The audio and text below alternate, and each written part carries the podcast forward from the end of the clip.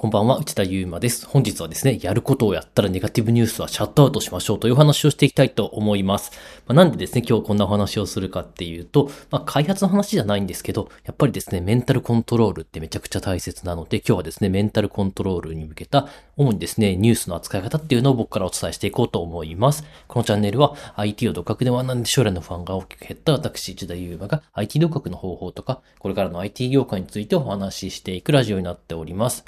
今ですね、まあ、戦争の話題に持ちきりですがですね、もうこれはめちゃくちゃ強烈なネガティブニュースですよね。あの、正直言ってですね、僕も不安だし、僕も怖いです、やっぱり。というのもですね、なかなかですね、こう、ウクライナだと結構ヨーロッパ方面なので遠い印象があるかもしれないんですけど、それをですね、ちょっと抽象化してみた。例えば中国と台湾の関係とか、中国と沖縄の関係とか、まあ現実的にあり得る話だなと思いました。まあですがですが、まあ今ですね、こういう話題で持ちきりなのはわかるんですけど、まあそれに対して僕個人ができることってもう限りなくないんですよね。もうなので、僕はですね、自分にできることをやるだけやったら、あとはですね、もうニュースを意図的にシャットアウトするようにしています。これ意図的っていうのがポイントになっておりまして、もうネガティブニュースってですね、自分のこう潜在意識に紐づいて、やっぱいろんなところからですね、持ってきちゃうんですよね。まあ、特に YouTube なんか見てるとですね、一個そうやってウクライナ関係のニュースを見てしまうと、もうどんどんおすすめに出てきてしまってですね、まあ、ついつい目についてしまって、ちょっと気持ちが落ち込んでみたいな悪循環になる可能性があります。なのでですね、まあ他、それこそですね、ツイッターとかですね、ニュースをブロックするぐらいでちょうどいいかもしれないです。はい、じゃあですね、なんでこんなことが起こるのかっていうお話をしていきたいと思います。まずですね、あの、なんでこんなですね、ニュースをシャットアウトするかっていうとですね、今自分に考えても仕方のないことをですね、まあ、考えてネガティブになって暗くなって不安になってもいいことが何一つないからです。なので僕はですね、昔からですね、今この直接戦争が起こるってことじゃなかったんですけど、どんどん円安になってきて、これから日本は苦しくなるだろうなっていうことがある程度予測できていたので、英語圏のアプリっていうところの開発にですね、今もやっていて、もうですね、そこしか僕やることがないわけです。なので、もう一旦ですね、そのウクライナ関係のニュース、戦争関係のニュースはシャットアウトして、もうですね、あえてそっちに開発に集中するようにしています。まあ、そうすることによって、ネガティブな気持ちになるっていうのを必要最小限に抑えているという形です。じゃあですね、なんでこんなネガティブなニュースがですね、伸びるかっていうとですね、やっぱりこれって人間の脳の性質なんですよね。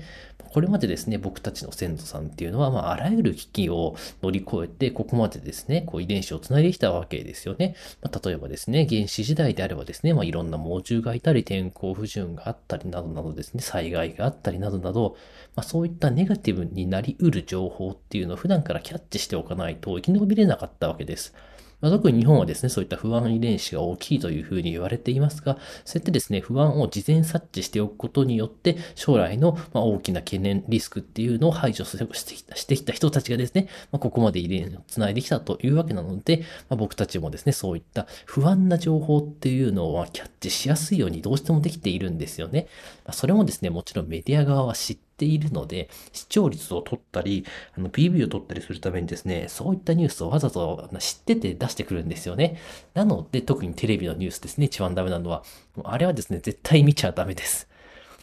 ニュースダイエットっていう本がですね、海外でも出てるぐらいですね、まあニュースの外役性、うん、悪いところっていうのがですね、明らかになってきているわけです。まあ正直な話ですね、ニュースの内容なんて知らなくても全然僕たちに関係ないことって山ほどあるじゃないですか。別にニュースの内容を知らなくても何も困ることないですし、むしろですね、ニュース見ている方が困ることいっぱいありませんか？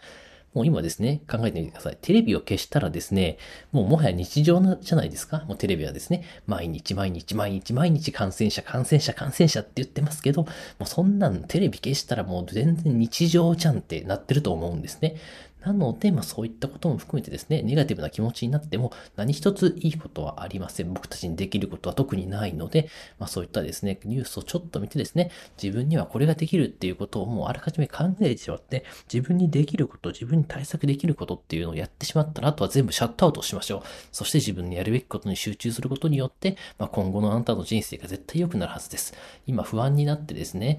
僕もそうなんですけど、不安になって怖がっていてもですね、いいことは何もありませんので、そこをシャットアウトして気持ちを切り替えて自分がやるべきこと、今やるべきことをですね、一つずつ積み重ねていくっていうことが非常に大切なので、ぜひともですね、この僕の音声配信を参考にして、ネガティブなニュースは